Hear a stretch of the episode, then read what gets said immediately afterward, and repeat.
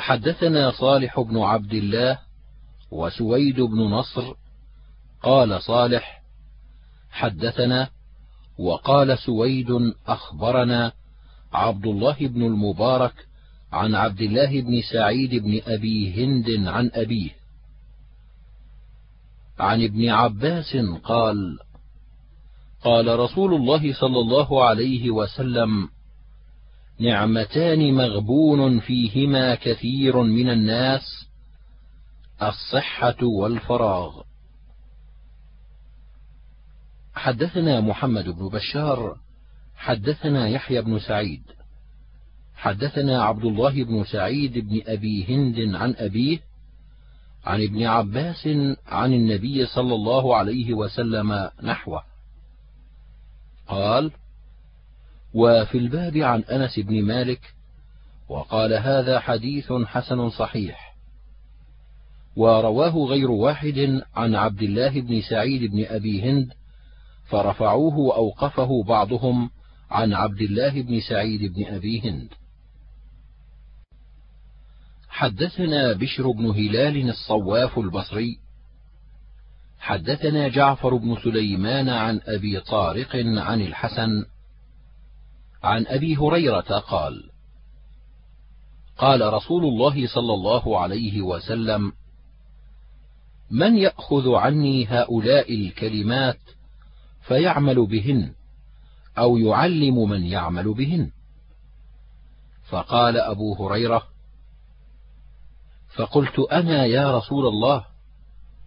فأخذ بيدي فعد خمسا وقال اتق المحارم تكن أعبد الناس. وارض بما قسم الله لك تكن أغنى الناس. وأحسن إلى جارك تكن مؤمنا. وأحب للناس ما تحب لنفسك تكن مسلما. ولا تكثر الضحك فإن كثرة الضحك تميت القلب.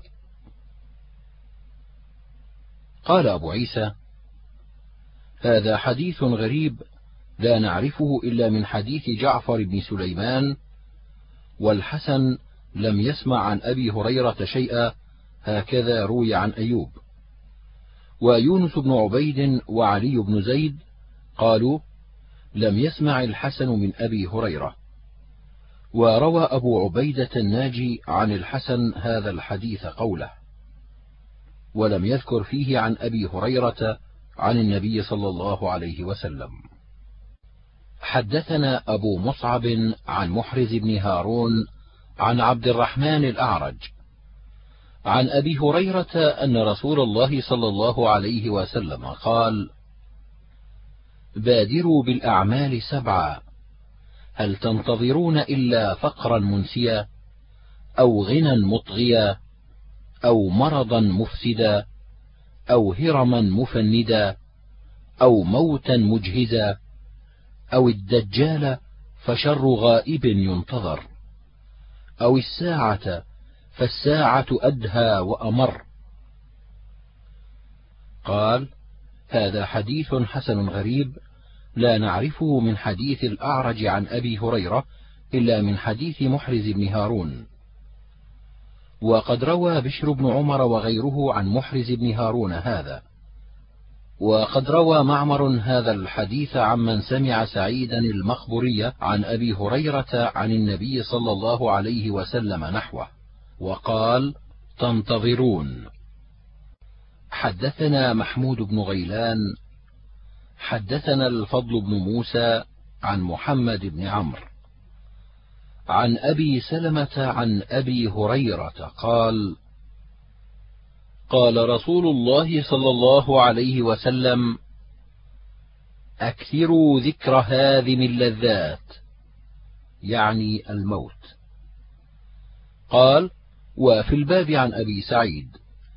قال أبو عيسى هذا حديث حسن غريب.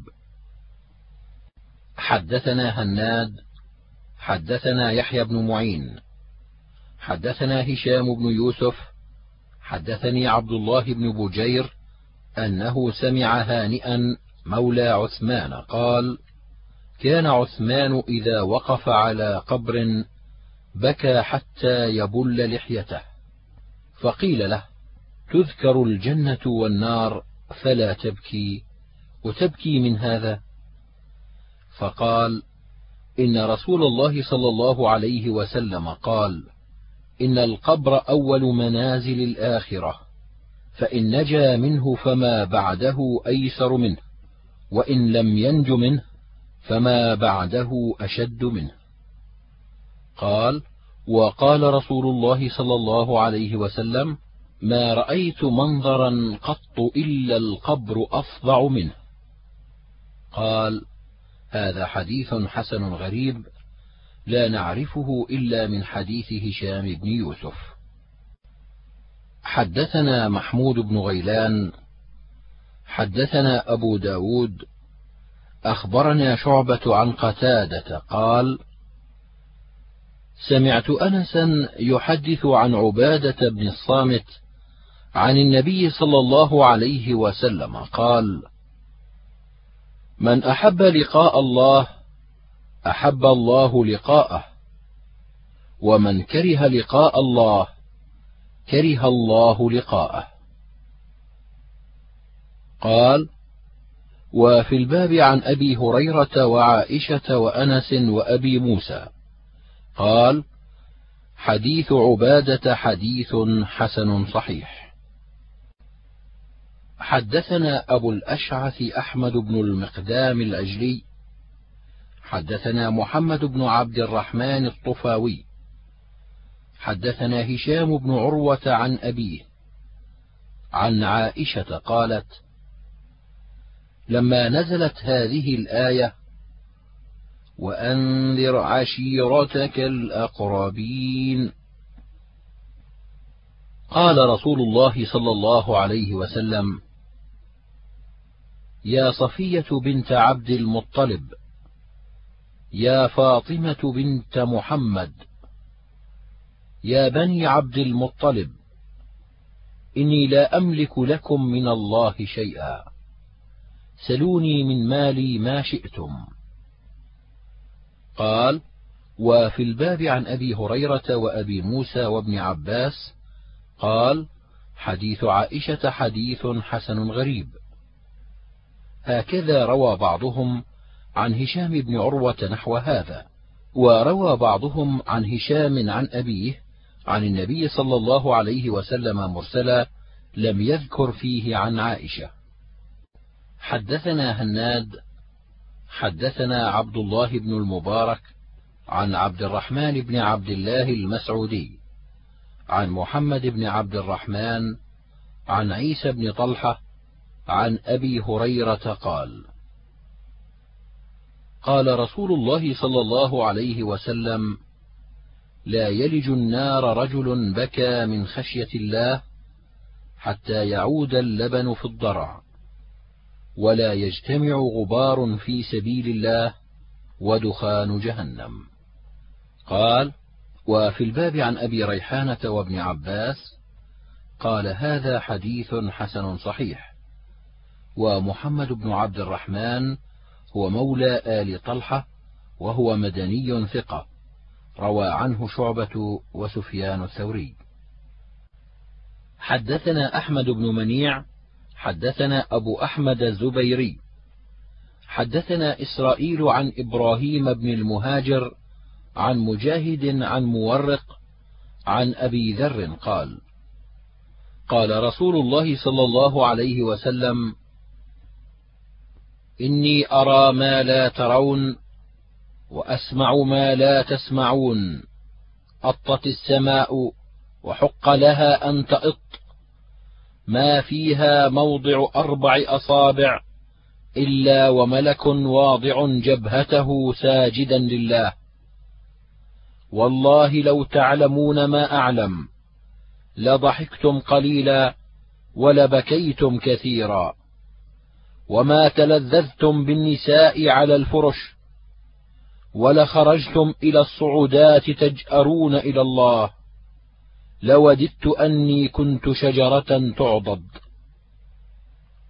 قال ابو عيسى وفي الباب عن أبي هريرة وعائشة وابن عباس وأنس. قال هذا حديث حسن غريب ويروى من غير هذا الوجه أن أبا ذر قال لوددت أني كنت شجرة تعضد. حدثنا أبو حفص عمرو بن علي القلاص. حدثنا عبد الوهاب الثقفي عن محمد بن عمرو عن أبي سلمة عن أبي هريرة قال قال رسول الله صلى الله عليه وسلم لو تعلمون ما أعلم لضحكتم قليلا ولبكيتم كثيرا. هذا حديث صحيح. حدثنا محمد بن بشار حدثنا ابن أبي عدي عن محمد بن إسحاق. حدثني محمد بن إبراهيم عن عيسى بن طلحة عن أبي هريرة قال قال رسول الله صلى الله عليه وسلم إن الرجل ليتكلم بالكلمة لا يرى بها بأسا يهوي بها سبعين خريفا في النار. قال هذا حديث حسن غريب من هذا الوجه.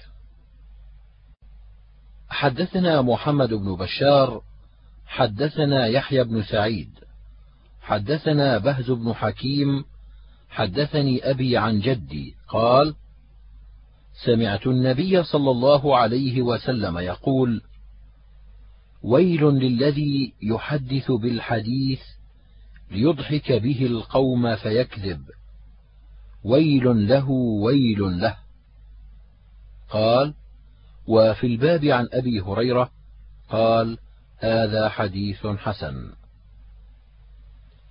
حدثنا سليمان بن عبد الجبار البغدادي حدثنا عمر بن حفص بن غياث حدثنا أبي عن الأعمش عن أنس قال توفي رجل من أصحابه فقال يعني رجل أبشر بالجنة. فقال رسول الله صلى الله عليه وسلم أولا تدري فلعله تكلم فيما لا يعنيه أو بخل بما لا ينقصه. قال هذا حديث غريب. حدثنا أحمد بن نصر النيسابوري وغير واحد قالوا حدثنا أبو مسهر عن إسماعيل بن عبد الله بن سماعة عن الأوزاعي عن قرة عن الزهري عن أبي سلمة عن أبي هريرة قال قال رسول الله صلى الله عليه وسلم من حسن إسلام المرء تركه ما لا يعنيه. قال هذا حديث غريب لا نعرفه من حديث أبي سلمة عن أبي هريرة عن النبي صلى الله عليه وسلم إلا من هذا الوجه. حدثنا قتيبة حدثنا مالك بن أنس عن الزهري عن علي بن حسين قال قال رسول الله صلى الله عليه وسلم إن من حسن إسلام المرء تركه ما لا يعنيه. قال أبو عيسى وهكذا روى غير واحد من أصحاب الزهري عن الزهري عن علي بن حسين عن النبي صلى الله عليه وسلم نحو حديث مالك مرسلا. وهذا عندنا أصح من حديث أبي سلمة عن أبي هريرة وعلي بن حسين لم يدرك علي بن أبي طالب.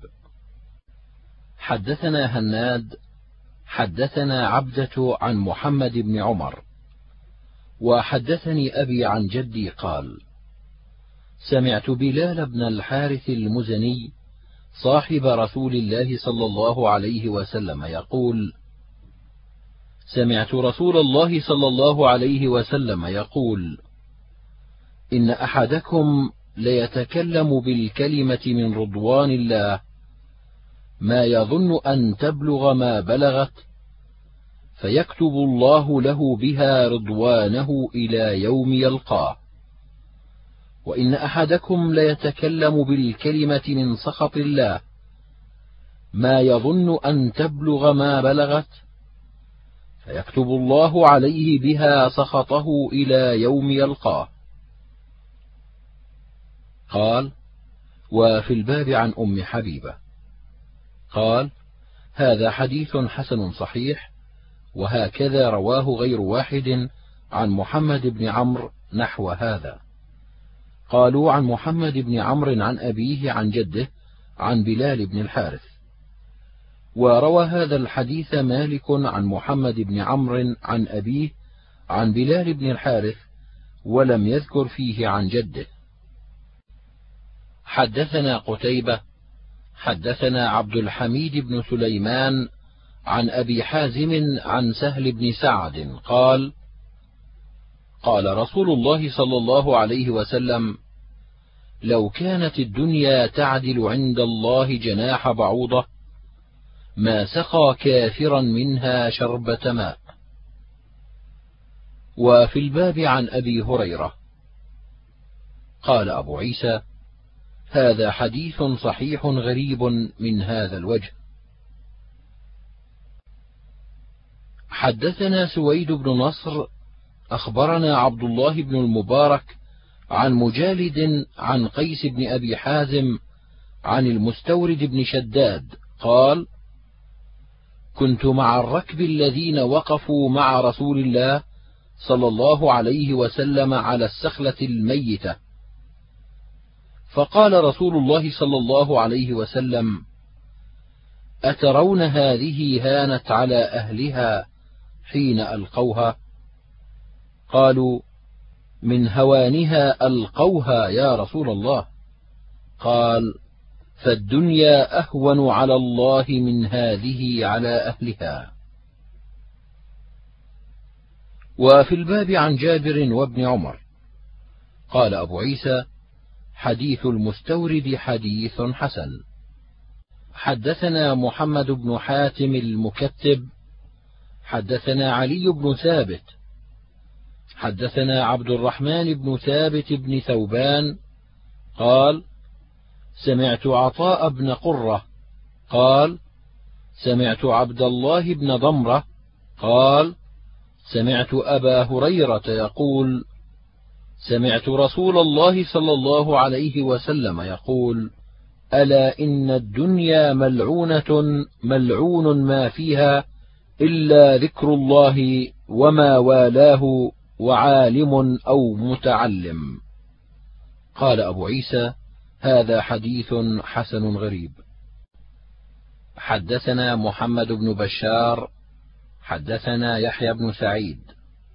حدثنا إسماعيل بن أبي خالد حدثنا قيس بن أبي حازم قال سمعت مستوردا أخا بني فهر. قال قال رسول الله صلى الله عليه وسلم ما الدنيا في الآخرة إلا مثل ما يجعل أحدكم إصبعه في اليم فلينظر بماذا يرجع.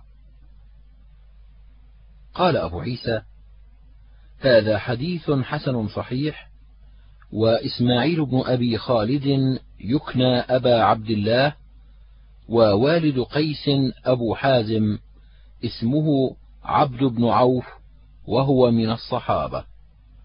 حدثنا قتيبة حدثنا عبد العزيز بن محمد عن العلاء بن عبد الرحمن عن أبيه عن أبي هريرة قال قال رسول الله صلى الله عليه وسلم الدنيا سجن المؤمن وجنة الكافر. وفي الباب عن عبد الله بن عمرو. قال أبو عيسى هذا حديث حسن صحيح. حدثنا محمد بن إسماعيل حدثنا أبو نعيم حدثنا عبادة بن مسلم. حدثنا يونس بن خباب عن سعيد الطائي أبي البختري أنه قال حدثني أبو كبشة الأنماري أنه سمع رسول الله صلى الله عليه وسلم يقول ثلاثة أقسم عليهن وأحدثكم حديثا فاحفظوه. قال ما نقص مال عبد من صدقة ولا ظلم عبد مظلمة فصبر عليها إلا زاده الله عزا. ولا فتح عبد باب مسألة إلا فتح الله عليه باب فقر أو كلمة نحوها. وأحدثكم حديثا فاحفظوه.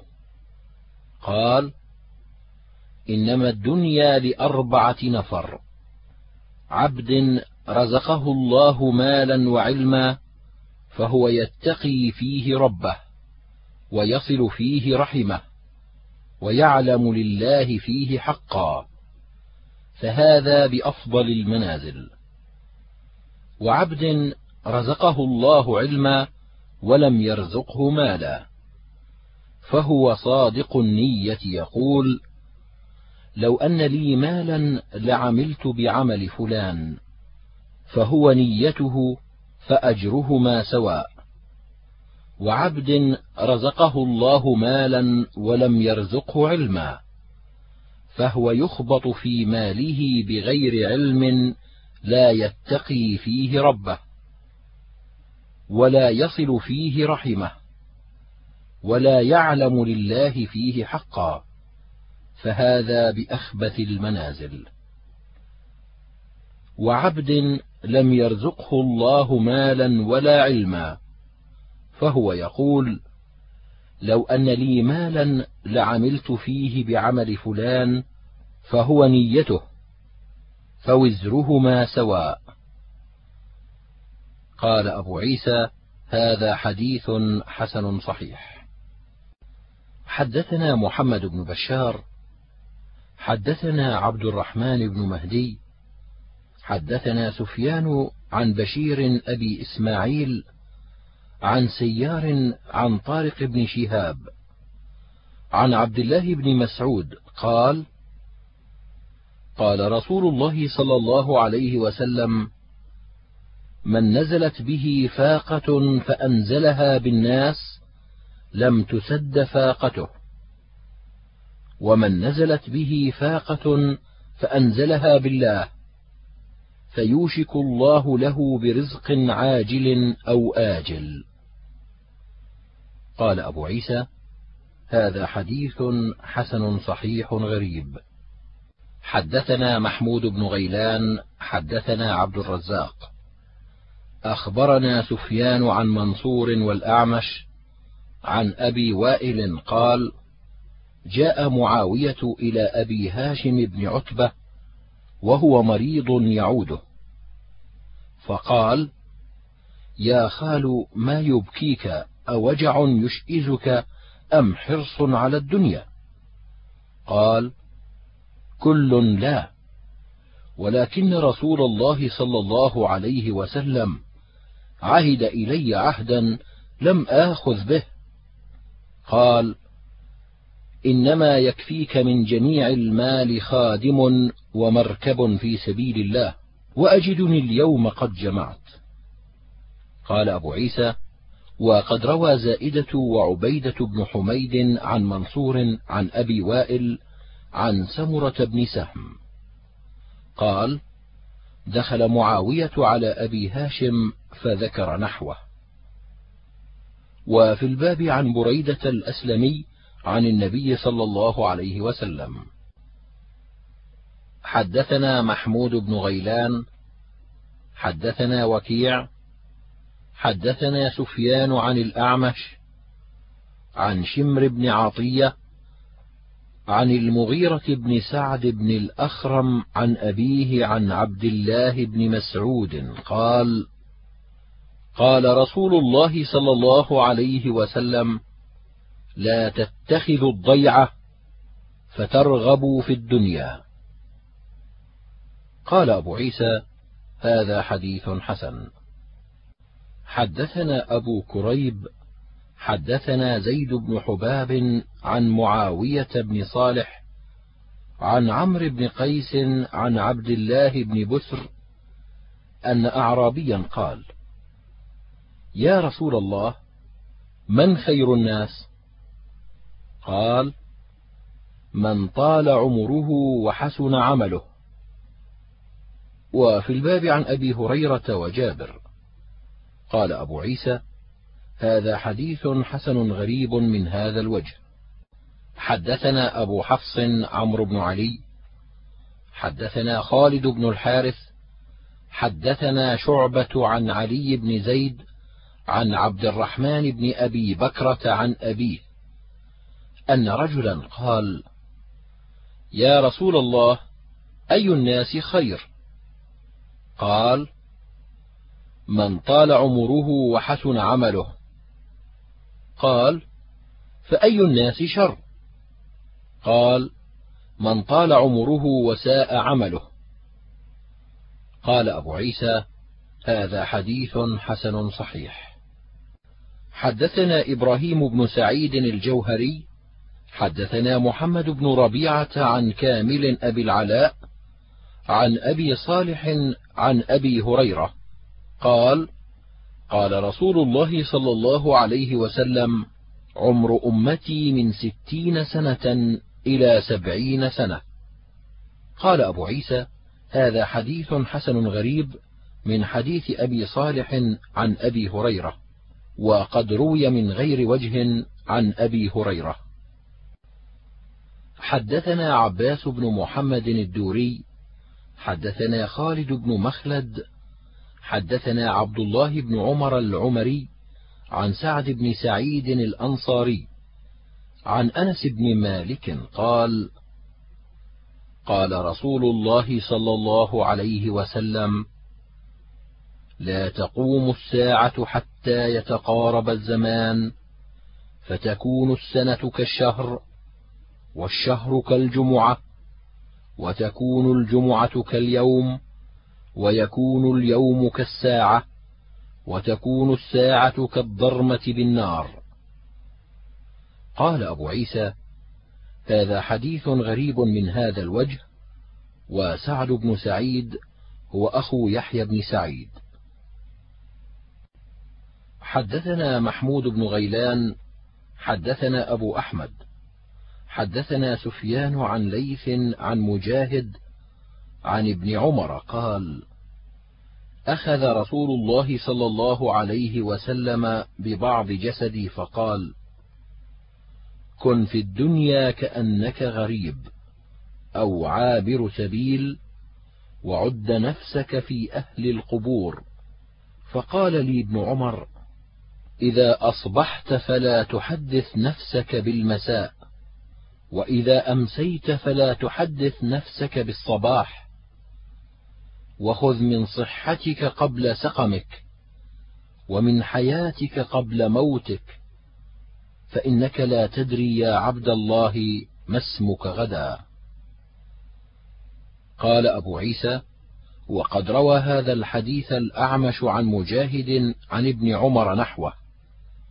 حدثنا أحمد بن عبدة الضبي البصري حدثنا حماد بن زيد عن ليث عن مجاهد عن ابن عمر عن النبي صلى الله عليه وسلم نحوه. حدثنا سويد بن نصر أخبرنا عبد الله بن المبارك عن حماد بن سلمة عن عبيد الله بن أبي بكر بن أنس عن أنس بن مالك قال قال رسول الله صلى الله عليه وسلم هذا ابن آدم وهذا أجله. ووضع يده عند قفاه. ثم بسطها فقال وثم أمله وثم أمله وثم أمله. قال أبو عيسى هذا حديث حسن صحيح. وفي الباب عن أبي سعيد. حدثنا هناد حدثنا أبو معاوية عن الأعمش عن أبي السفر عن عبد الله بن عمرو قال مر علينا رسول الله صلى الله عليه وسلم ونحن نعالج خصا لنا. فقال ما هذا؟ فقلنا قد وهي فنحن نصلحه. قال ما أرى الأمر إلا أعجل من ذلك. قال أبو عيسى هذا حديث حسن صحيح وأبو السفر اسمه سعيد بن محمد ويقال ابن أحمد الثوري. حدثنا أحمد بن منيع حدثنا الحسن بن سوار حدثنا ليث بن سعد عن معاوية بن صالح أن عبد الرحمن بن جبير بن نفير حدثه عن أبيه. عن كعب بن عياض قال سمعت النبي صلى الله عليه وسلم يقول إن لكل أمة فتنة وفتنة أمتي المال. قال أبو عيسى هذا حديث حسن صحيح غريب إنما نعرفه من حديث معاوية بن صالح. حدثنا عبد الله بن أبي زياد حدثنا يعقوب بن إبراهيم بن سعد حدثنا أبي عن صالح بن كيسان عن ابن شهاب عن أنس بن مالك قال قال رسول الله صلى الله عليه وسلم لو كان لابن آدم واديان من ذهب لأحب أن يكون له ثالث ولا يملأ فاه إلا التراب ويتوب الله على من تاب. وفي الباب عن أبي بن كعب وأبي سعيد وعائشة وابن الزبير وأبي واقد وجابر وابن عباس وأبي هريرة. قال أبو عيسى هذا حديث حسن صحيح غريب من هذا الوجه. حدثنا قتيبة حدثنا الليث عن ابن عجلان عن القعقاع بن حكيم عن أبي صالح عن أبي هريرة أن النبي صلى الله عليه وسلم قال قلب الشيخ شاب على حب اثنتين طول الحياة وكثرة المال. قال أبو عيسى هذا حديث حسن صحيح. حدثنا قتيبة حدثنا أبو عوانة عن قتادة عن أنس بن مالك أن رسول الله صلى الله عليه وسلم قال يهرم ابن آدم ويشب منه اثنتان الحرص على العمر والحرص على المال. قال أبو عيسى هذا حديث حسن صحيح. حدثنا عبد الله بن عبد الرحمن أخبرنا محمد بن المبارك حدثنا عمرو بن واقد حدثنا يونس بن حلبس عن أبي إدريس الخولاني عن أبي ذر عن النبي صلى الله عليه وسلم قال الزهادة في الدنيا ليست بتحريم الحلال ولا إضاعة المال ولكن الزهادة في الدنيا أن لا تكون بما في يديك أوثق مما في يدي الله. وأن تكون في ثواب المصيبة إذا أنت أصبت بها أرغب فيها لو أنها أبقيت لك. قال أبو عيسى هذا حديث غريب لا نعرفه إلا من هذا الوجه وأبو إدريس الخولاني اسمه عائذ الله بن عبد الله وعمرو بن واقد منكر الحديث. حدثنا عبد بن حميد حدثنا عبد الصمد بن عبد الوارث حدثنا حريث بن السائب قال سمعت الحسن يقول حدثني حمران بن أبان عن عثمان بن عفان أن النبي صلى الله عليه وسلم قال ليس لابن آدم حق في سوى هذه الخصال. بيت يسكنه وثوب يواري عورته وجلف الخبز والماء. قال أبو عيسى هذا حديث حسن صحيح وهو حديث الحريث بن السائب.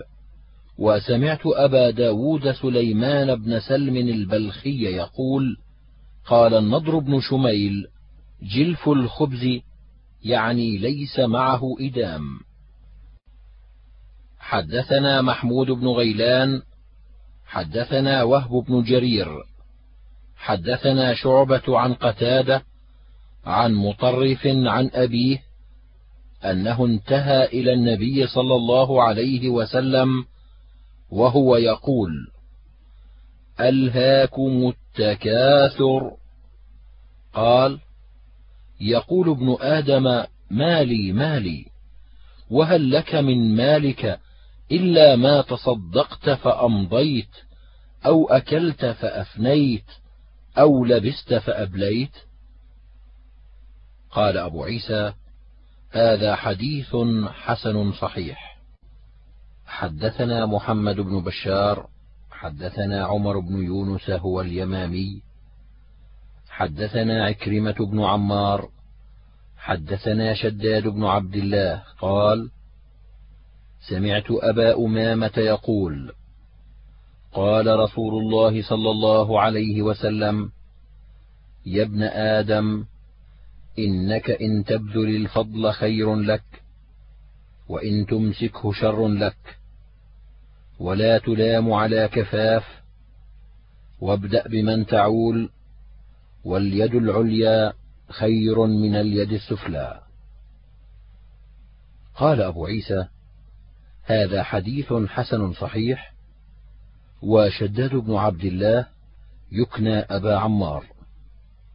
حدثنا علي بن سعيد الكندي حدثنا ابن المبارك عن حيوة بن شريح عن بكر بن عمرو عن عبد الله بن هبيرة عن أبي تميم الجيشاني عن عمر بن الخطاب قال قال رسول الله صلى الله عليه وسلم لو أنكم كنتم توكلون على الله حق توكله لرزقتم كما يرزق الطير تغدو خماصا وتروح بطانا.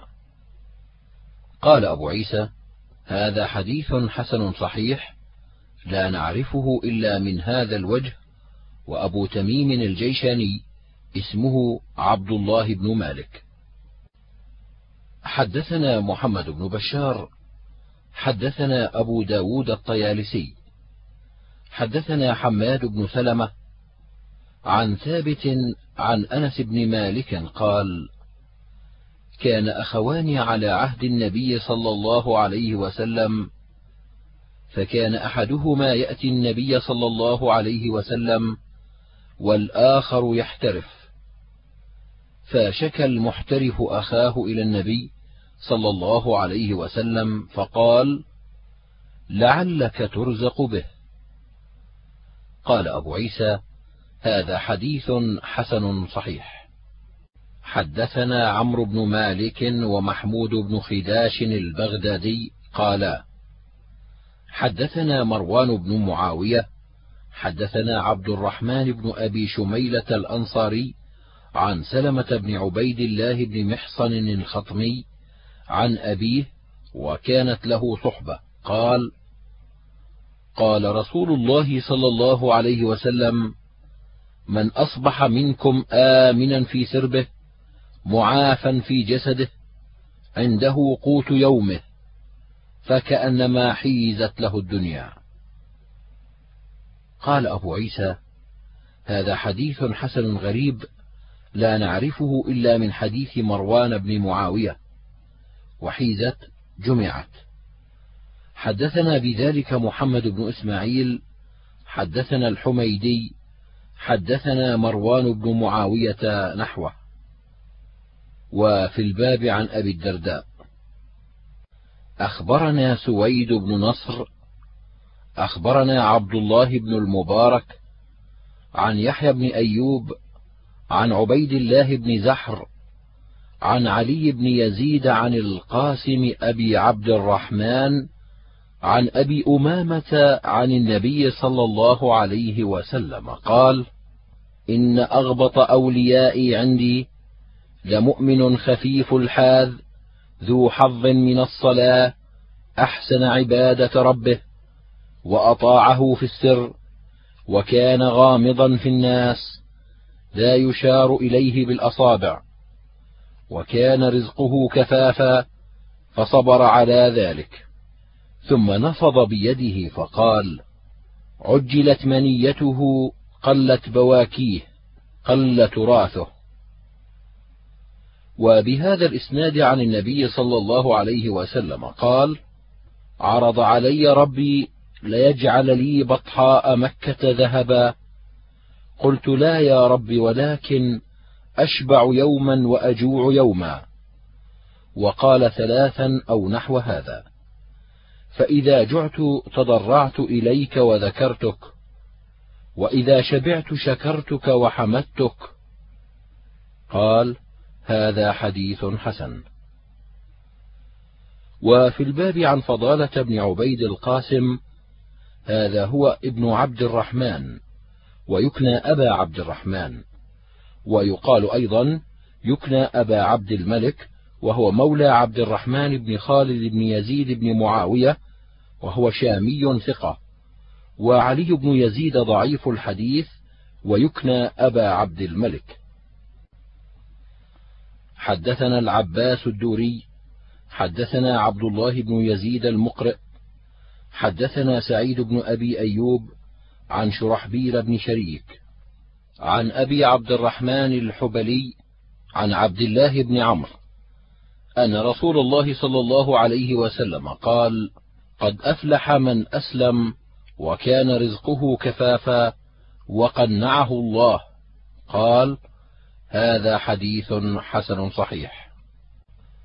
حدثنا العباس الدوري حدثنا عبد الله بن يزيد المقرئ أخبرنا حيوة بن شريح أخبرني أبو هانئ الخولاني أن أبا علي عمرو بن مالك الجنبي أخبره عن فضالة بن عبيد أنه سمع رسول الله صلى الله عليه وسلم يقول: طوبى لمن هدي إلى الإسلام وكان عيشه كفافا وقنع. قال: وأبو هانئ اسمه حميد بن هانئ. قال أبو عيسى: هذا حديث حسن صحيح. حدثنا محمد بن عمرو بن نبهان بن صفوان الثقفي البصري حدثنا روح بن أسلم حدثنا شداد أبو طلحة الراسبي عن أبي الوازع عن عبد الله بن مغفل قال قال رجل للنبي صلى الله عليه وسلم يا رسول الله والله إني لأحبك. فقال انظر ما تقول. قال والله إني لأحبك. فقال انظر ماذا تقول. قال والله إني لأحبك. ثلاث مرات. فقال إن كنت تحبني فأعد للفقر تجفافا فإن الفقر أسرع إلى من يحبني من السيل إلى منتهاه حدثنا نصر بن علي حدثنا أبي عن شداد أبي طلحة نحوه بمعناه.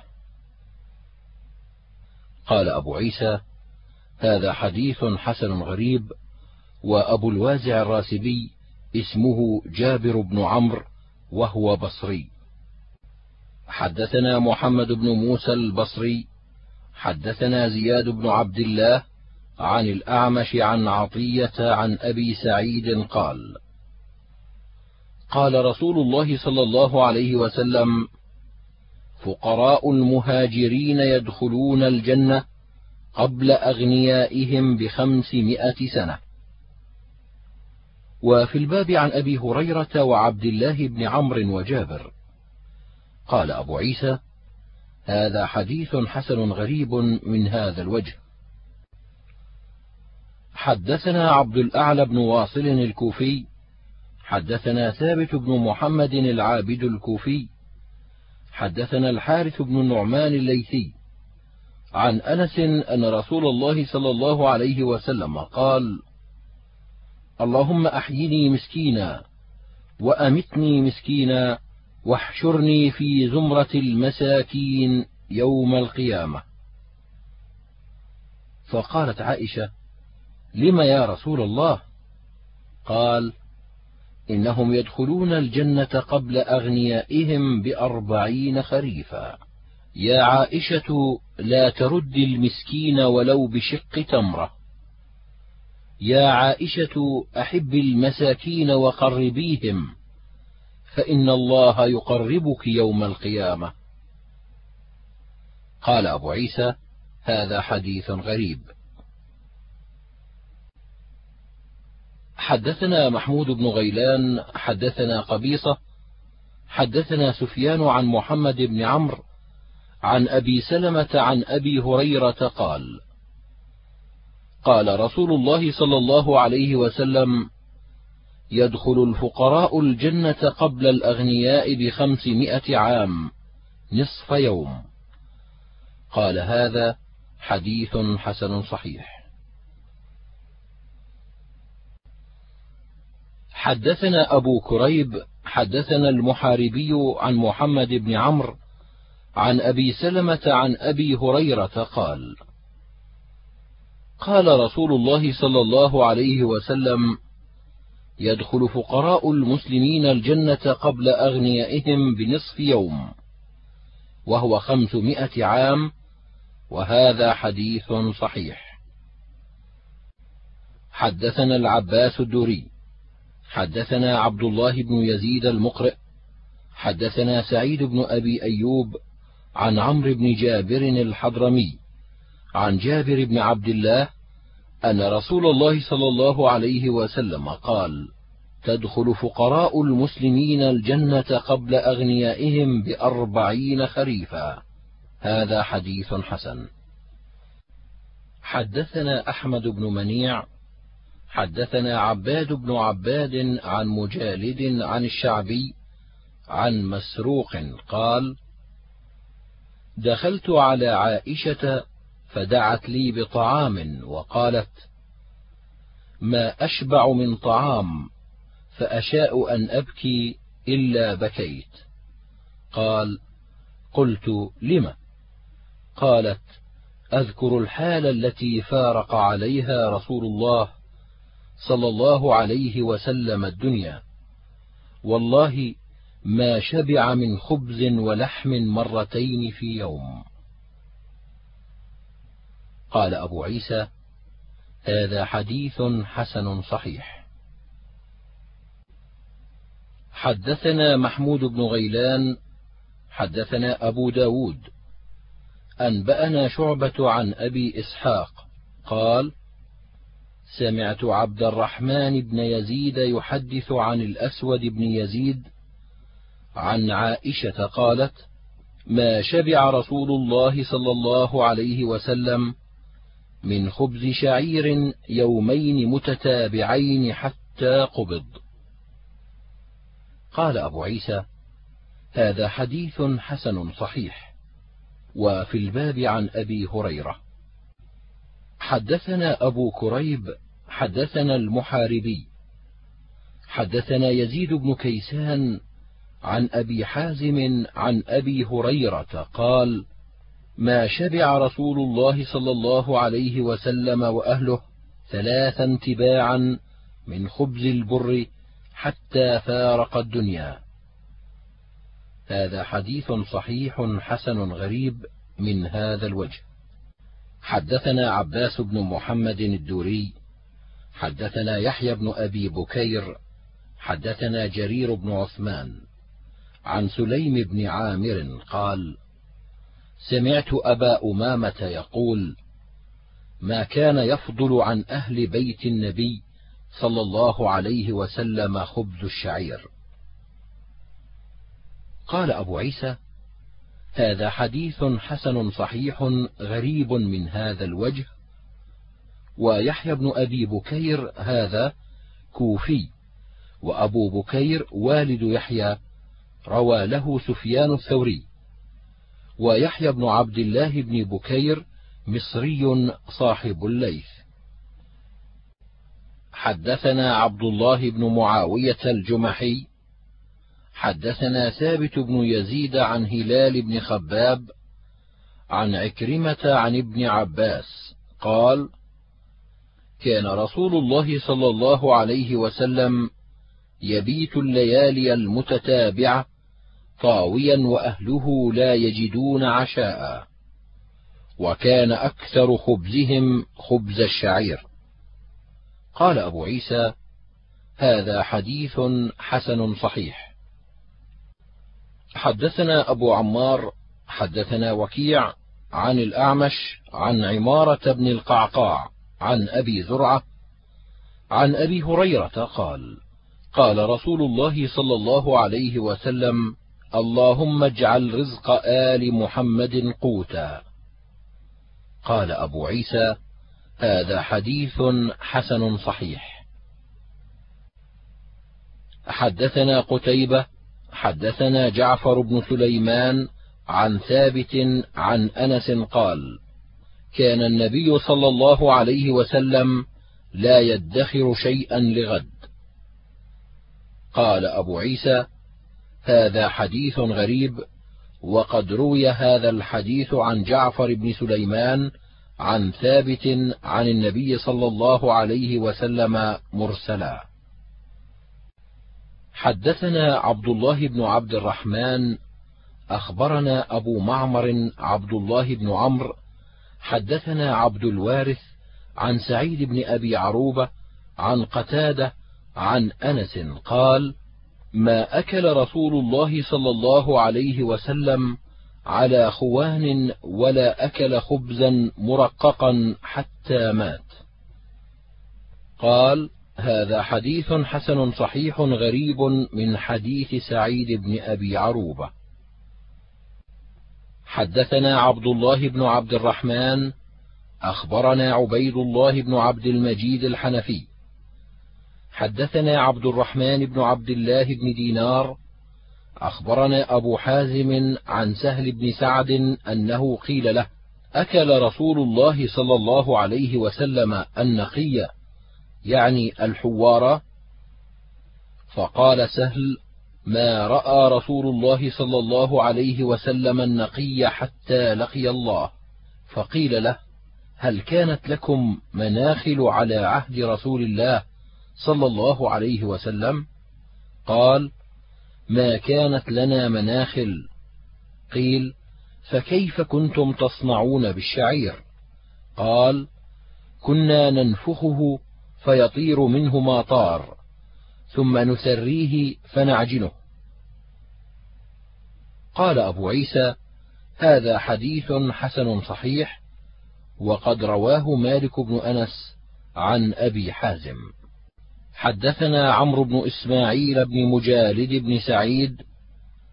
حدثنا أبي عن بيان عن قيس بن أبي حازم قال سمعت سعد بن أبي وقاص يقول إني لأول رجل أهراق دما في سبيل الله وإني لأول رجل رمى بسهم في سبيل الله ولقد رأيتني أغزو وفي العصابة من أصحاب محمد صلى الله عليه وسلم ما نأكل إلا ورق الشجر والحبله حتى إن أحدنا ليضع كما تضع الشاة أو البعير.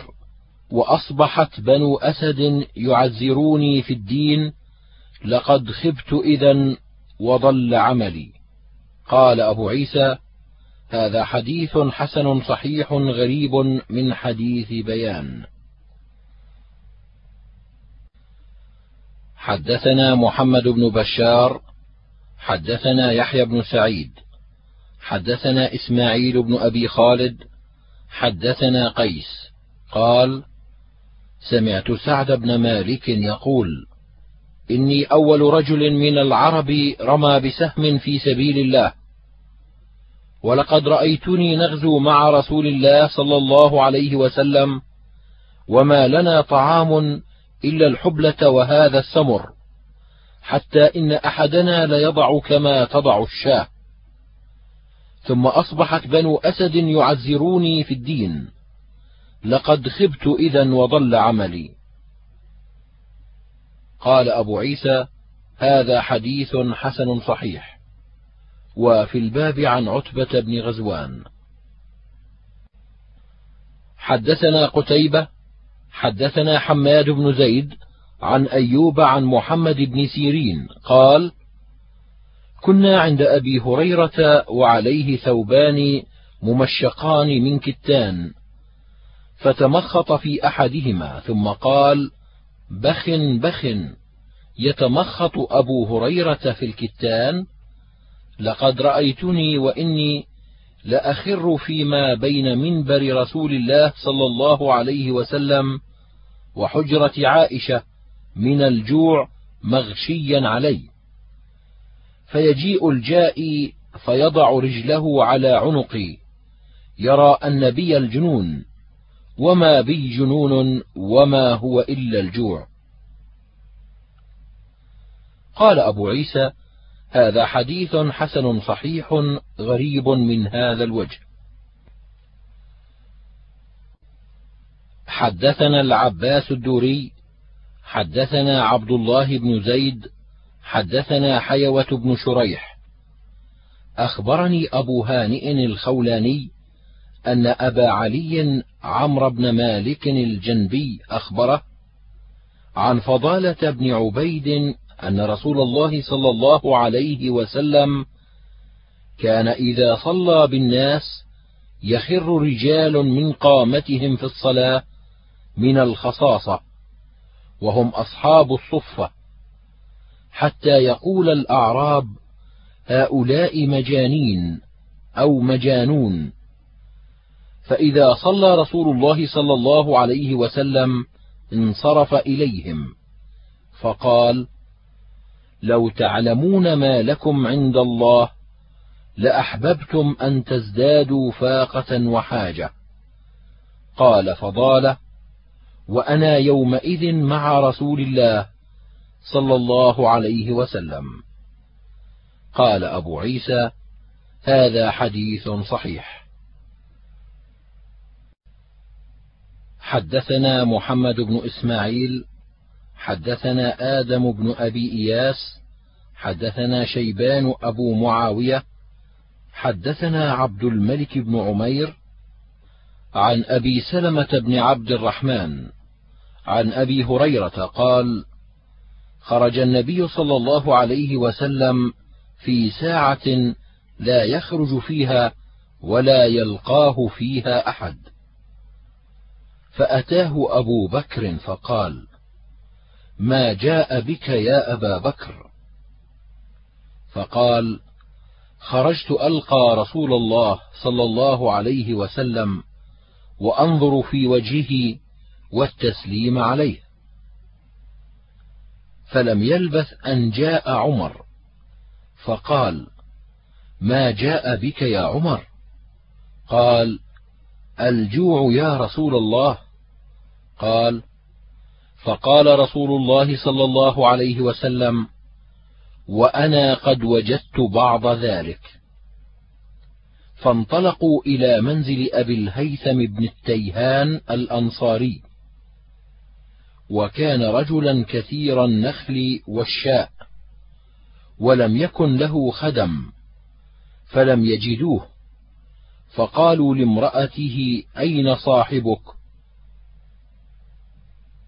فقالت انطلق يستعذب لنا الماء. فلم يلبثوا أن جاء أبو الهيثم بقربة يزعبها. فوضعها ثم جاء يلتزم النبي صلى الله عليه وسلم ويفديه بأبيه وأمه. ثم انطلق بهم إلى حديقته فبسط لهم بساطا. ثم انطلق إلى نخلة فجاء بقنو فوضعه. فقال النبي صلى الله عليه وسلم أفلا تنقيت لنا من رطبه؟ فقال يا رسول الله إني أردت أن تختاروا. أو قال تخيروا من رطبه وبسره فأكلوا وشربوا من ذلك الماء. فقال رسول الله صلى الله عليه وسلم هذا والذي نفسي بيده من النعيم الذي تسألون عنه يوم القيامة. ظل بارد ورطب طيب وماء بارد فانطلق أبو الهيثم ليصنع لهم طعاما. فقال النبي صلى الله عليه وسلم لا تذبحن ذات در. قال فذبح لهم عناقا أو جديا فأتاهم بها فأكلوا. فقال النبي صلى الله عليه وسلم هل لك خادم؟ قال لا. قال فإذا أتانا سبي فأتنا. فأتي النبي صلى الله عليه وسلم برأسين ليس معهما ثالث فأتاه أبو الهيثم. فقال النبي صلى الله عليه وسلم اختر منهما. فقال يا نبي الله اختر لي. فقال النبي صلى الله عليه وسلم إن المستشار مؤتمن خذ هذا فإني رأيته يصلي واستوص به معروفا. فانطلق أبو الهيثم إلى امرأته فأخبرها بقول رسول الله صلى الله عليه وسلم. فقالت امرأته ما أنت ببالغ ما قال فيه النبي صلى الله عليه وسلم إلا أن تعتقه. قال فهو عتيق. فقال النبي صلى الله عليه وسلم إن الله لم يبعث نبيا ولا خليفة إلا وله بطانتان. بطانة تأمره بالمعروف وتنهاه عن المنكر وبطانة لا تألوه خبالا ومن يوق بطانة السوء فقد وقي. قال أبو عيسى هذا حديث حسن صحيح غريب. حدثنا صالح بن عبد الله حدثنا أبو عوانة عن عبد الملك بن عمير عن أبي سلمة بن عبد الرحمن أن رسول الله صلى الله عليه وسلم خرج يوما وأبو بكر وعمر فذكر نحو هذا الحديث ولم يذكر فيه عن أبي هريرة. وحديث شيبان أتم من حديث أبي عوانة وأطول. وشيبان ثقة عندهم صاحب كتاب. وقد روي عن أبي هريرة هذا الحديث من غير هذا الوجه. وروي عن ابن عباس أيضا. حدثنا عبد الله بن أبي زياد حدثنا سيار بن حاتم عن سهل بن أسلم عن يزيد بن أبي منصور عن أنس بن مالك عن أبي طلحة قال شكونا إلى رسول الله صلى الله عليه وسلم الجوع ورفعناه عن بطوننا عن حجر حجر فرفع رسول الله صلى الله عليه وسلم عن حجرين. قال أبو عيسى هذا حديث غريب لا نعرفه إلا من هذا الوجه. حدثنا قتيبة أبو الأحوص عن سماك بن حرب قال سمعت النعمان بن بشير يقول ألستم في طعام وشراب ما شئتم؟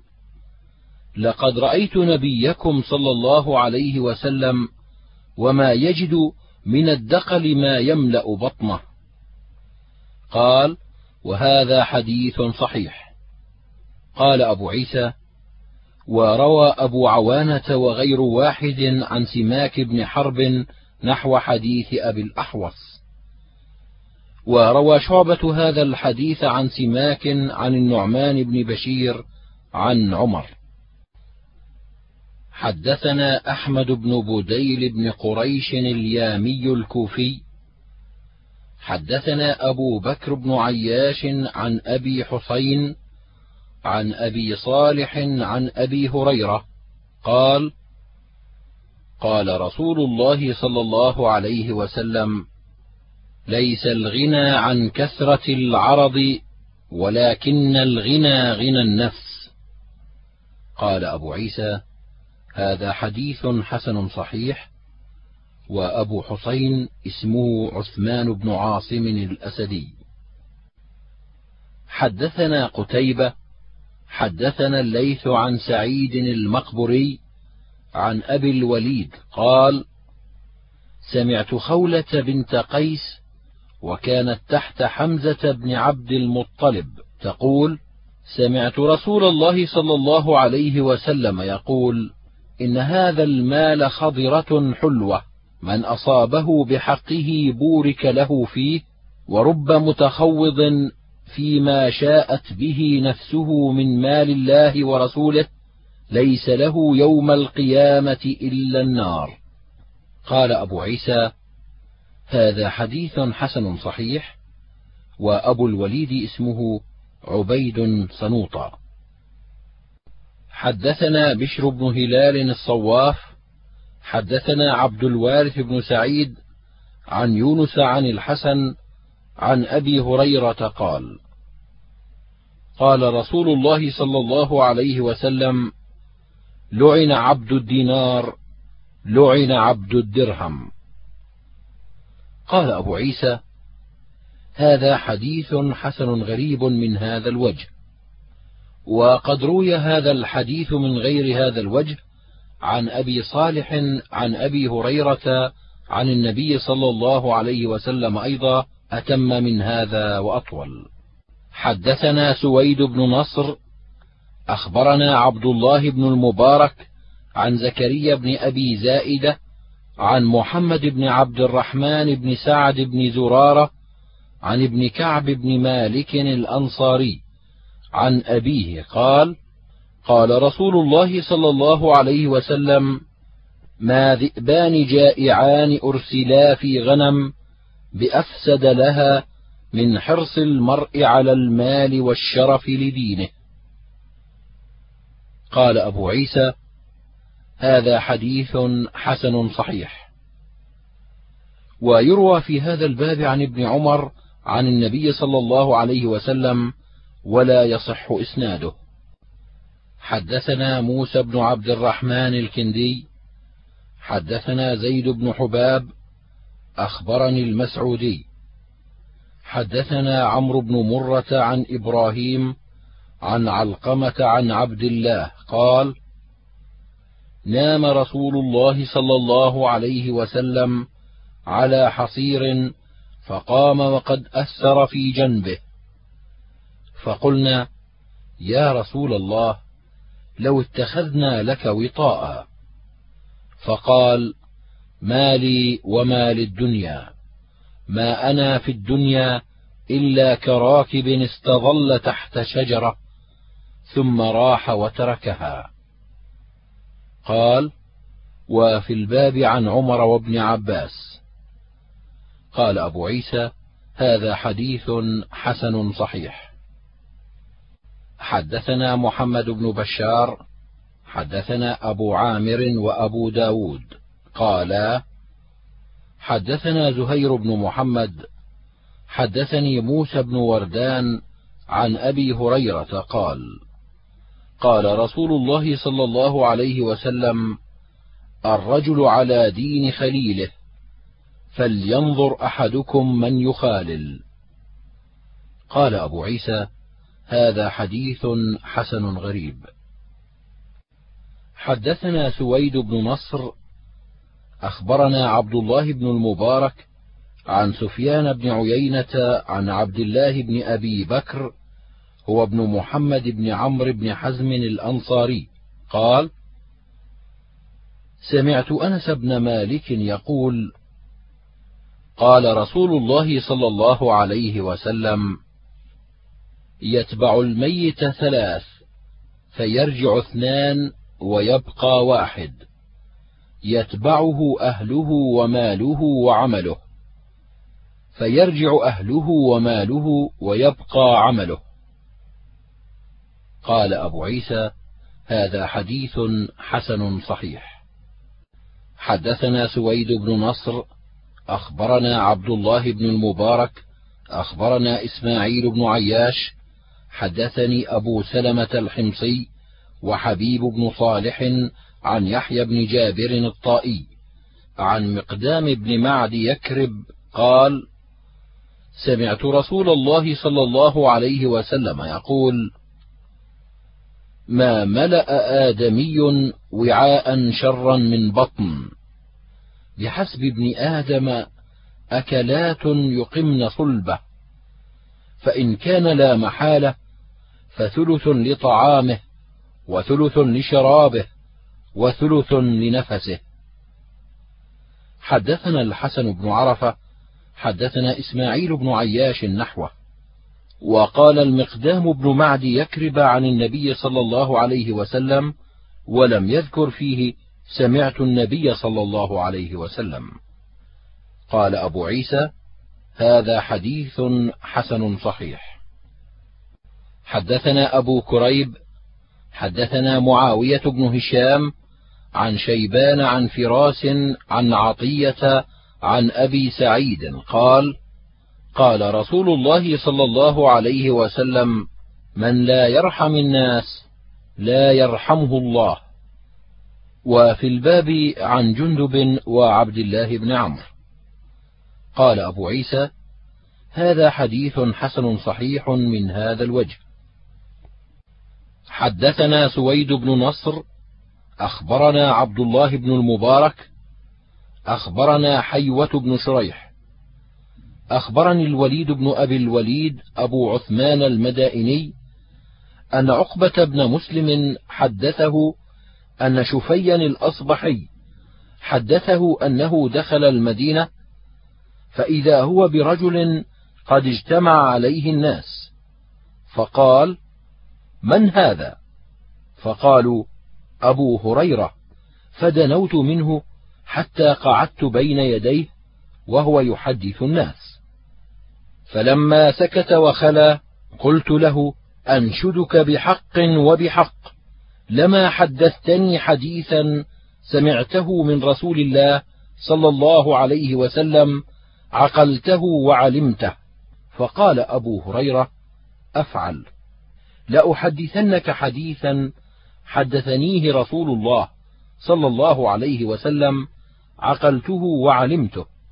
ثم نشغ أبو هريرة نشغة فمكث قليلا ثم أفاق. فقال لأحدثنك حديثا حدثنيه رسول الله صلى الله عليه وسلم في هذا البيت ما معنا أحد غيري وغيره. ثم نشغ أبو هريرة نشغة أخرى. ثم أفاق فمسح وجهه فقال لأحدثنك حديثا حدثنيه رسول الله صلى الله عليه وسلم وأنا وهو في هذا البيت ما معنا أحد غيري وغيره. ثم نشغ أبو هريرة نشغة أخرى. ثم أفاق ومسح وجهه فقال أفعل لأحدثنك حديثا حدثنيه رسول الله صلى الله عليه وسلم وأنا معه في هذا البيت ما معه أحد غيري وغيره. ثم نشغ أبو هريرة نشغة شديدة ثم مال خارا على وجهه فأسندته علي طويلا. ثم أفاق فقال حدثني رسول الله صلى الله عليه وسلم أن الله تبارك وتعالى إذا كان يوم القيامة ينزل إلى العباد ليقضي بينهم وكل أمة جاثية. فأول من يدعو به رجل جمع القرآن ورجل يقتتل في سبيل الله ورجل كثير المال. فيقول الله للقارئ ألم أعلمك ما أنزلت على رسولي؟ قال بلى يا رب. قال فماذا عملت فيما علمت؟ قال كنت أقوم به آناء الليل وآناء النهار فيقول الله له كذبت وتقول له الملائكة كذبت ويقول الله بل أردت أن يقال إن فلانا قارئ فقد قيل ذاك ويؤتى بصاحب المال فيقول الله له ألم أوسع عليك حتى لم أدعك تحتاج إلى أحد؟ قال بلى يا رب. قال: فماذا عملت فيما آتيتك؟ قال: كنت أصل الرحم وأتصدق، فيقول الله له كذبت، وتقول له الملائكة كذبت، ويقول الله تعالى: بل أردت أن يقال فلان جواد فقد قيل ذاك. ويؤتى بالذي قتل في سبيل الله فيقول الله له في ماذا قتلت؟ فيقول أمرت بالجهاد في سبيلك فقاتلت حتى قتلت. فيقول الله تعالى له كذبت. وتقول له الملائكة كذبت. ويقول الله بل أردت أن يقال فلان جريء فقد قيل ذاك. ثم ضرب رسول الله صلى الله عليه وسلم على ركبتيه فقال يا أبا هريرة أولئك الثلاثة أول خلق الله تسعر بهم النار يوم القيامة. وقال الوليد أبو عثمان فأخبرني عقبة بن مسلم أن شفيا هو الذي دخل على معاوية فأخبره بهذا.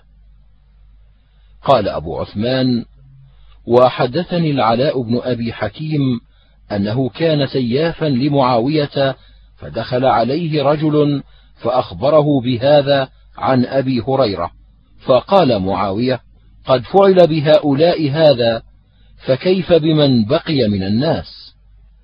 ثم بكى معاوية بكاء شديدا حتى ظننا أنه هالك.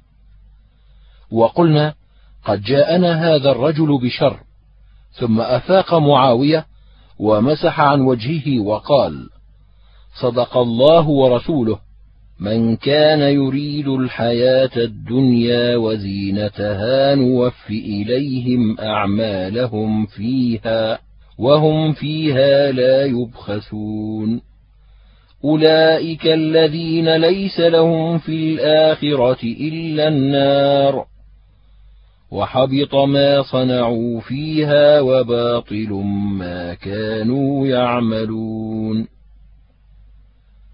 قال أبو عيسى هذا حديث حسن غريب.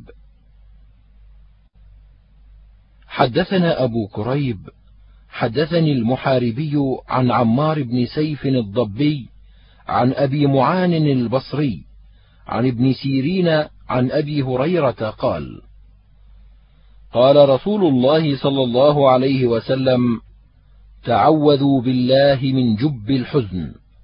قالوا يا رسول الله وما جب الحزن؟ قال واد في جهنم تتعوذ منه جهنم كل يوم مئة مرة. قلنا يا رسول الله ومن يدخله؟ قال القراء المراءون بأعمالهم.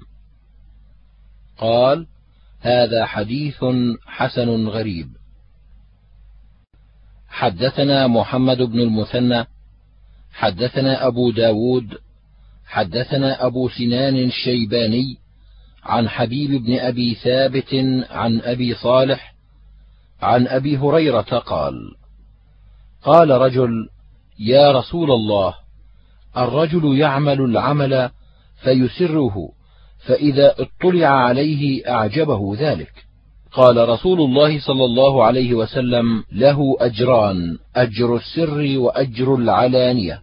قال أبو عيسى هذا حديث حسن غريب وقد روى الأعمش وغيره عن حبيب بن أبي ثابت عن أبي صالح عن النبي صلى الله عليه وسلم مرسلا وأصحاب الأعمش لم يذكروا فيه عن أبي هريرة.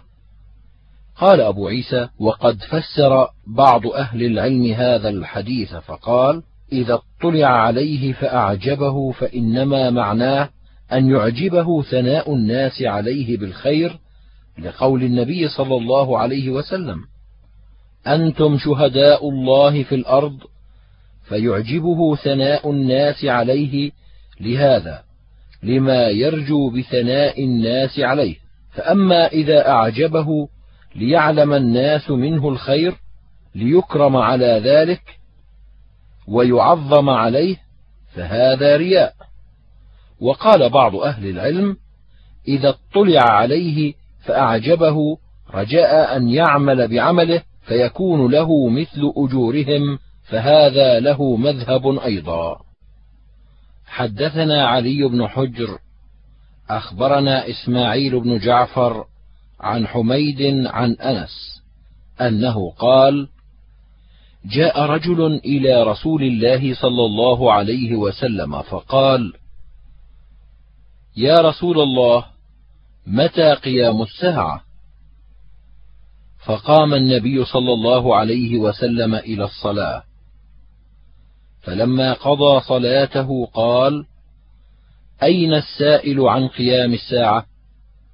فقال الرجل أنا يا رسول الله. قال ما أعددت لها؟ قال يا رسول الله ما أعددت لها كبير صلاة ولا صوم إلا أني أحب الله ورسوله. فقال رسول الله صلى الله عليه وسلم المرء مع من أحب وأنت مع من أحببت فما رأيت فرح المسلمون بعد الإسلام فرحهم بهذا. قال أبو عيسى هذا حديث صحيح.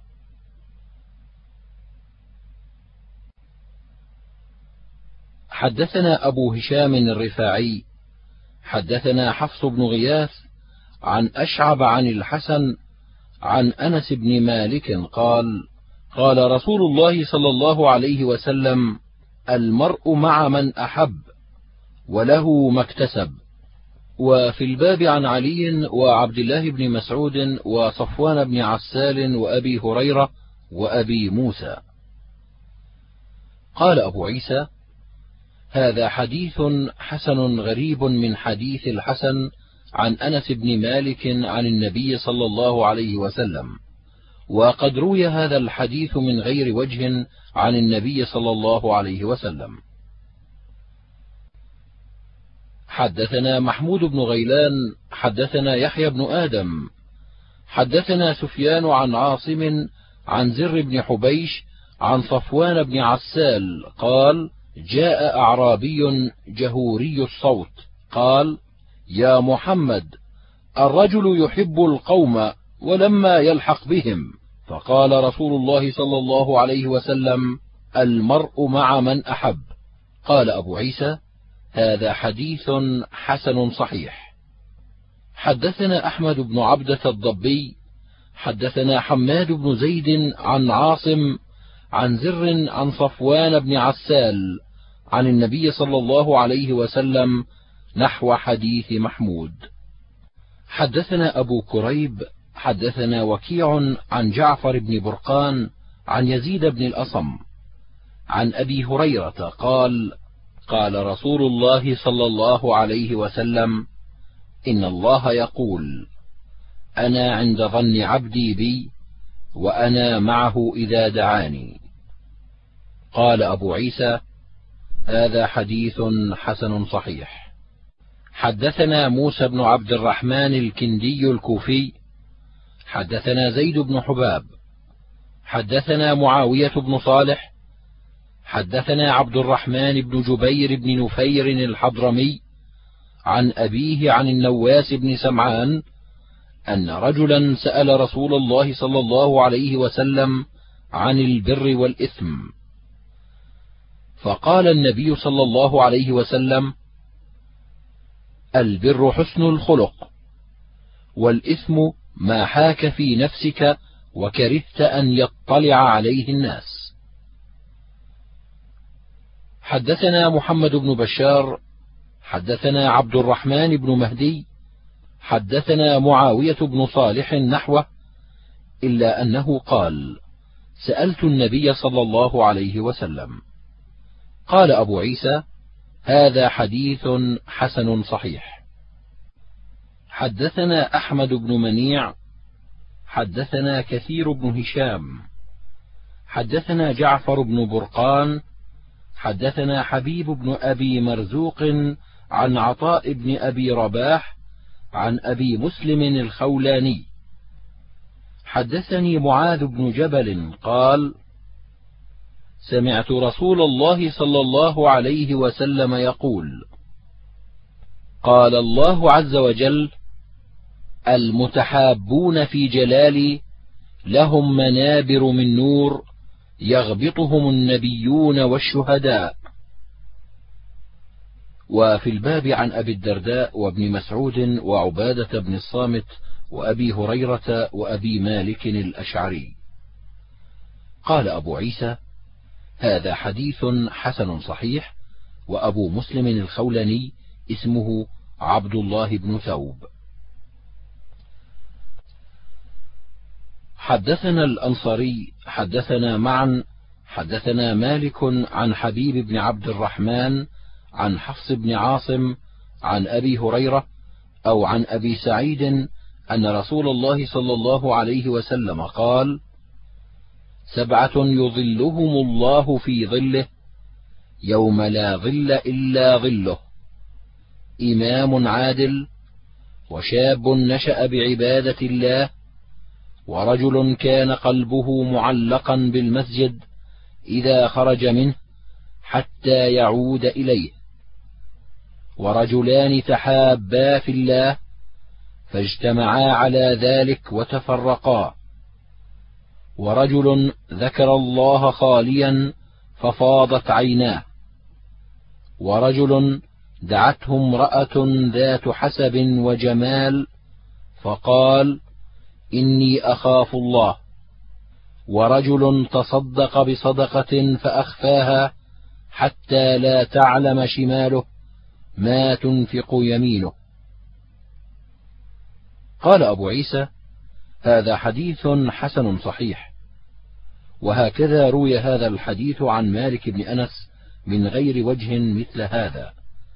وشك فيه وقال عن أبي هريرة أو عن أبي سعيد. وعبيد الله بن عمر رواه عن حبيب بن عبد الرحمن ولم يشك فيه يقول عن أبي هريرة. حدثنا سوار بن عبد الله العنبري ومحمد بن المثنى قالا حدثنا يحيى بن سعيد عن عبيد الله بن عمر حدثني حبيب عن حفص بن عاصم عن أبي هريرة عن النبي صلى الله عليه وسلم نحو حديث مالك بن أنس بمعناه إلا أنه قال كان قلبه معلقا بالمساجد وقال ذات منصب وجمال قال أبو عيسى حديث المقدام حديث حسن صحيح غريب والمقدام يكنى أبا كريمة. حدثنا هناد وقتيبة قالا حدثنا حاتم بن إسماعيل عن عمران بن مسلم القصير عن سعيد بن سلمان عن يزيد بن نعامة الضبي قال قال رسول الله صلى الله عليه وسلم إذا آخى الرجل الرجل فليسأله عن اسمه واسم أبيه وممن هو فإنه أوصل للمودة. قال أبو عيسى: هذا حديث غريب لا نعرفه إلا من هذا الوجه، ولا نعرف ليزيد بن نعامة سماعا من النبي صلى الله عليه وسلم، ويروى عن ابن عمر عن النبي صلى الله عليه وسلم نحو هذا ولا يصح إسناده. حدثنا محمد بن بشار حدثنا عبد الرحمن بن مهدي حدثنا سفيان عن حبيب بن أبي ثابت عن مجاهد عن أبي معمر قال قام رجل فأثنى على أمير من الأمراء فجعل المقداد يحثو في وجهه التراب وقال أمرنا رسول الله صلى الله عليه وسلم أن نحثو في وجوه المداحين التراب. وفي الباب عن أبي هريرة قال أبو عيسى هذا حديث حسن صحيح. وقد روى زائدة عن يزيد بن أبي زياد عن مجاهد عن ابن عباس عن المقداد وحديث مجاهد عن أبي معمر أصح. وأبو معمر اسمه عبد الله بن تخبرة والمقداد بن الأسود هو المقداد بن عمرو الكندي ويكنى أبا معبد وإنما نسب إلى الأسود بن عبد يغوث لأنه كان قد تبناه وهو صغير. حدثنا محمد بن عثمان الكوفي حدثنا عبيد الله بن موسى عن سالم الخياط عن الحسن عن أبي هريرة قال أمرنا رسول الله صلى الله عليه وسلم أن نحثو في أفواه المداحين التراب. قال أبو عيسى هذا حديث غريب من حديث أبي هريرة. حدثنا سويد بن نصر أخبرنا ابن المبارك عن حيوة بن شريح حدثني سالم بن غيلان أن الوليد بن قيس التجيبي أخبره أنه سمع أبا سعيد الخدري قال سالم أو عن أبي الهيثم عن أبي سعيد أنه سمع رسول الله صلى الله عليه وسلم يقول لا تصاحب إلا مؤمنا ولا يأكل طعامك إلا تقي. قال أبو عيسى هذا حديث حسن إنما نعرفه من هذا الوجه. حدثنا قتيبة حدثنا الليث عن يزيد بن أبي حبيب عن سعد بن سنان عن أنس قال قال رسول الله صلى الله عليه وسلم إذا أراد الله بعبده الخير عجل له العقوبة في الدنيا وإذا أراد الله بعبده الشر أمسك عنه بذنبه حتى يوافي به يوم القيامة. وبهذا الإسناد عن النبي صلى الله عليه وسلم قال إن عظم الجزاء مع عظم البلاء وإن الله إذا أحب قوما ابتلاهم فمن رضي فله الرضا ومن سخط فله السخط. قال أبو عيسى هذا حديث حسن غريب من هذا الوجه.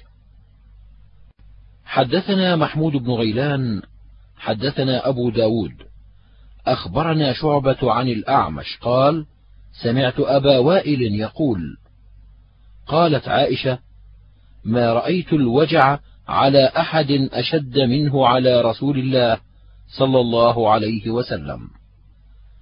قال أبو عيسى هذا حديث حسن صحيح. حدثنا قتيبة حدثنا حماد بن زيد عن عاصم بن بهدلة عن مصعب بن سعد عن أبيه قال قلت يا رسول الله أي الناس أشد بلاء؟ قال الأنبياء ثم الأمثل فالأمثل. فيبتلى الرجل على حسب دينه فإن كان دينه صلبا اشتد بلاؤه. وإن كان في دينه رقة ابتلي على حسب دينه.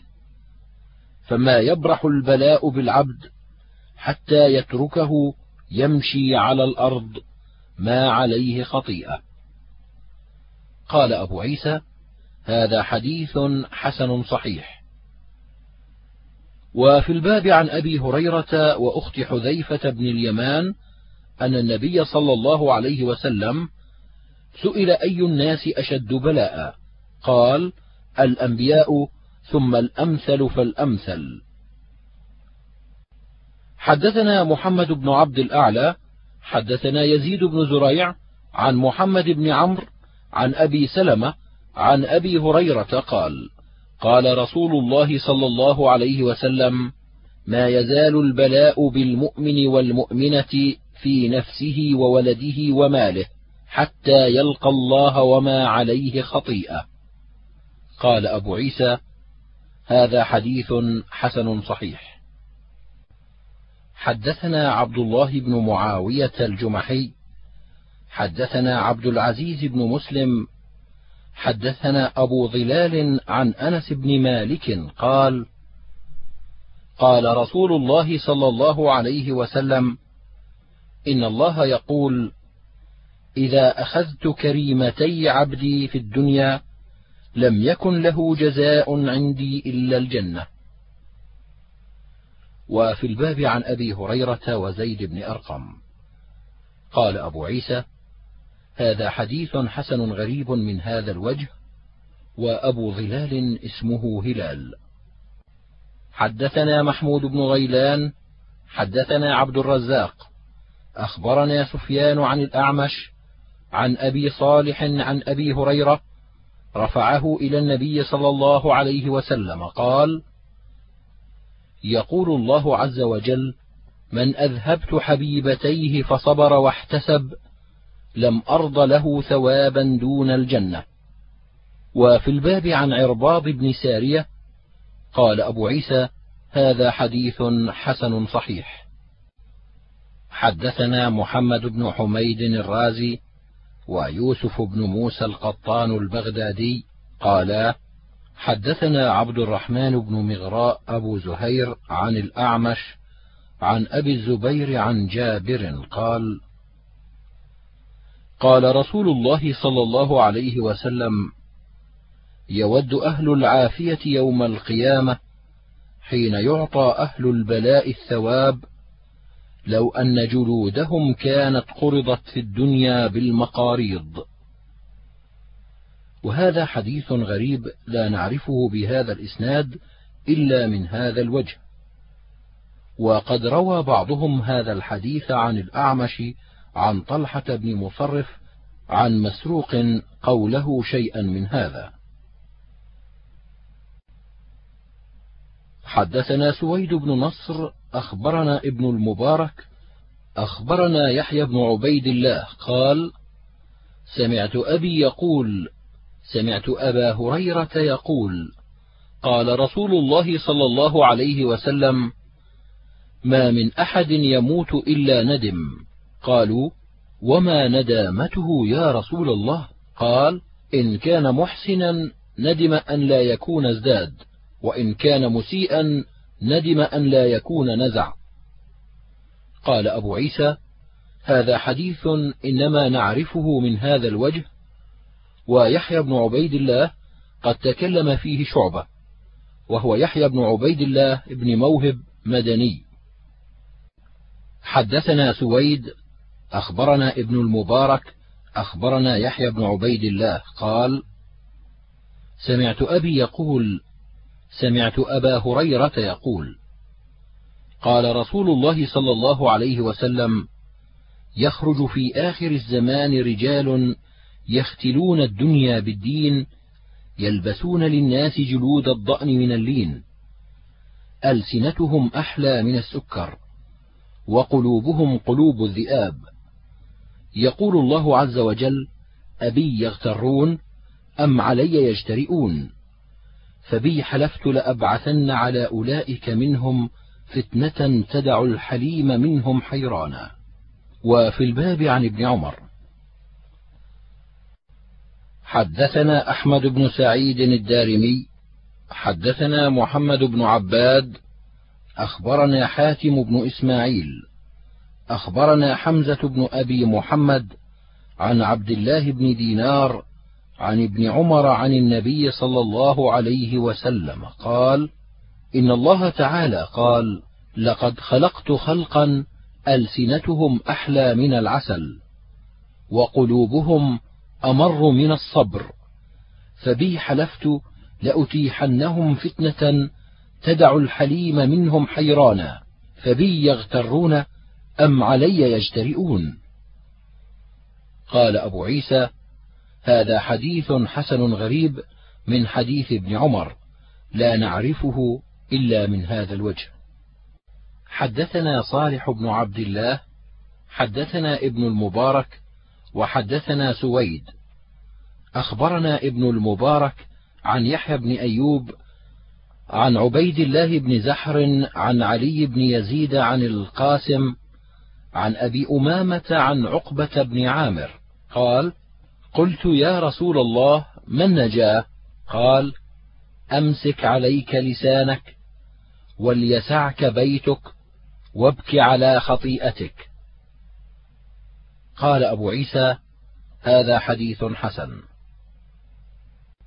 حدثنا محمد بن موسى البصري حدثنا حماد بن أبي زيد عن أبي الصهباء عن سعيد بن جبير عن أبي سعيد الخدري. رفعه قال إذا أصبح ابن آدم فإن الأعضاء كلها تكفر اللسان فتقول اتق الله فينا فإنما نحن بك فإن استقمت استقمنا وإن اعوججت اعوججنا. حدثنا هناد حدثنا أبو أسامة عن حماد بن زيد نحوه ولم يرفعه. وهذا أصح من حديث محمد بن موسى. قال أبو عيسى هذا حديث لا نعرفه إلا من حديث حماد بن زيد. وقد رواه غير واحد عن حماد بن زيد ولم يرفعوه. حدثنا صالح بن عبد الله حدثنا حماد بن زيد عن أبي الصهباء عن سعيد بن جبير. عن أبي سعيد الخدري قال أحسبه عن النبي صلى الله عليه وسلم فذكر نحوه. حدثنا محمد بن عبد الأعلى الصنعاني حدثنا عمر بن علي المقدمي عن أبي حازم عن سهل بن سعد قال قال رسول الله صلى الله عليه وسلم من يتكفل لي ما بين لحييه وما بين رجليه أتكفل له بالجنة. وفي الباب عن أبي هريرة وابن عباس. قال أبو عيسى حديث سهل حديث حسن صحيح غريب من حديث سهل بن سعد.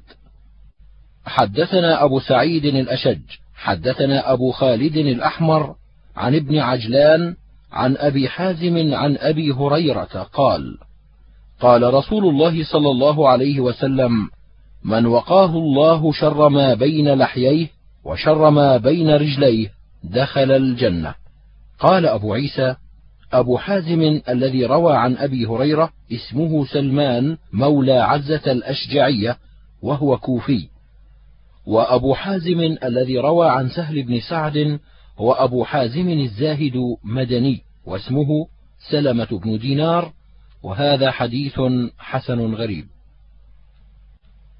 حدثنا سويد بن نصر أخبرنا ابن المبارك عن معمر عن الزهري عن عبد الرحمن بن ماعز عن سفيان بن عبد الله الثقفي قال قلت يا رسول الله حدثني بأمر أعتصم به قال قل ربي الله ثم استقم.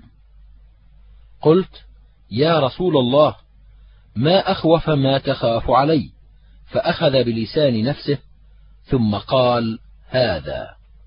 قال أبو عيسى هذا حديث حسن صحيح وقد روي من غير وجه عن سفيان بن عبد الله الثقفي. حدثنا أبو عبد الله محمد بن أبي ثلج البغدادي صاحب أحمد بن حنبل.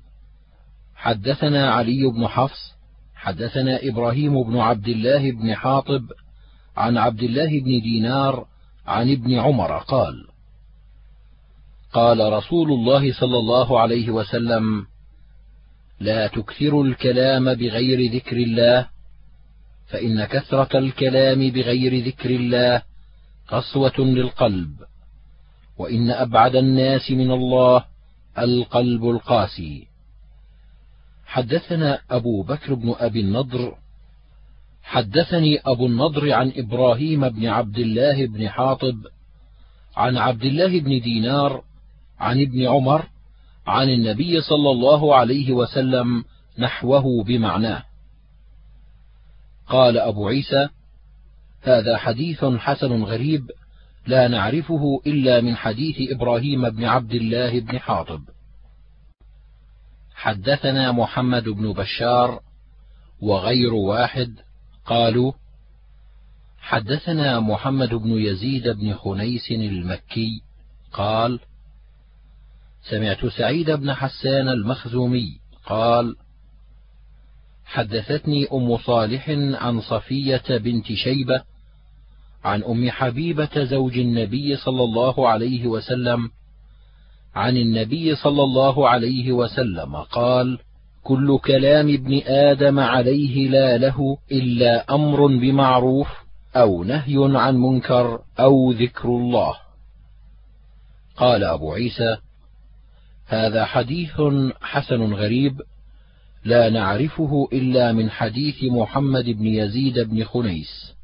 حدثنا محمد بن بشار حدثنا جعفر بن عون حدثنا أبو العميس عن عون بن أبي جحيفة عن أبيه قال آخى رسول الله صلى الله عليه وسلم بين سلمان وبين أبي الدرداء فزار سلمان أبا الدرداء فرأى أم الدرداء متبذلة فقال ما شأنك متبذلة؟ قالت إن أخاك أبا الدرداء ليس له حاجة في الدنيا.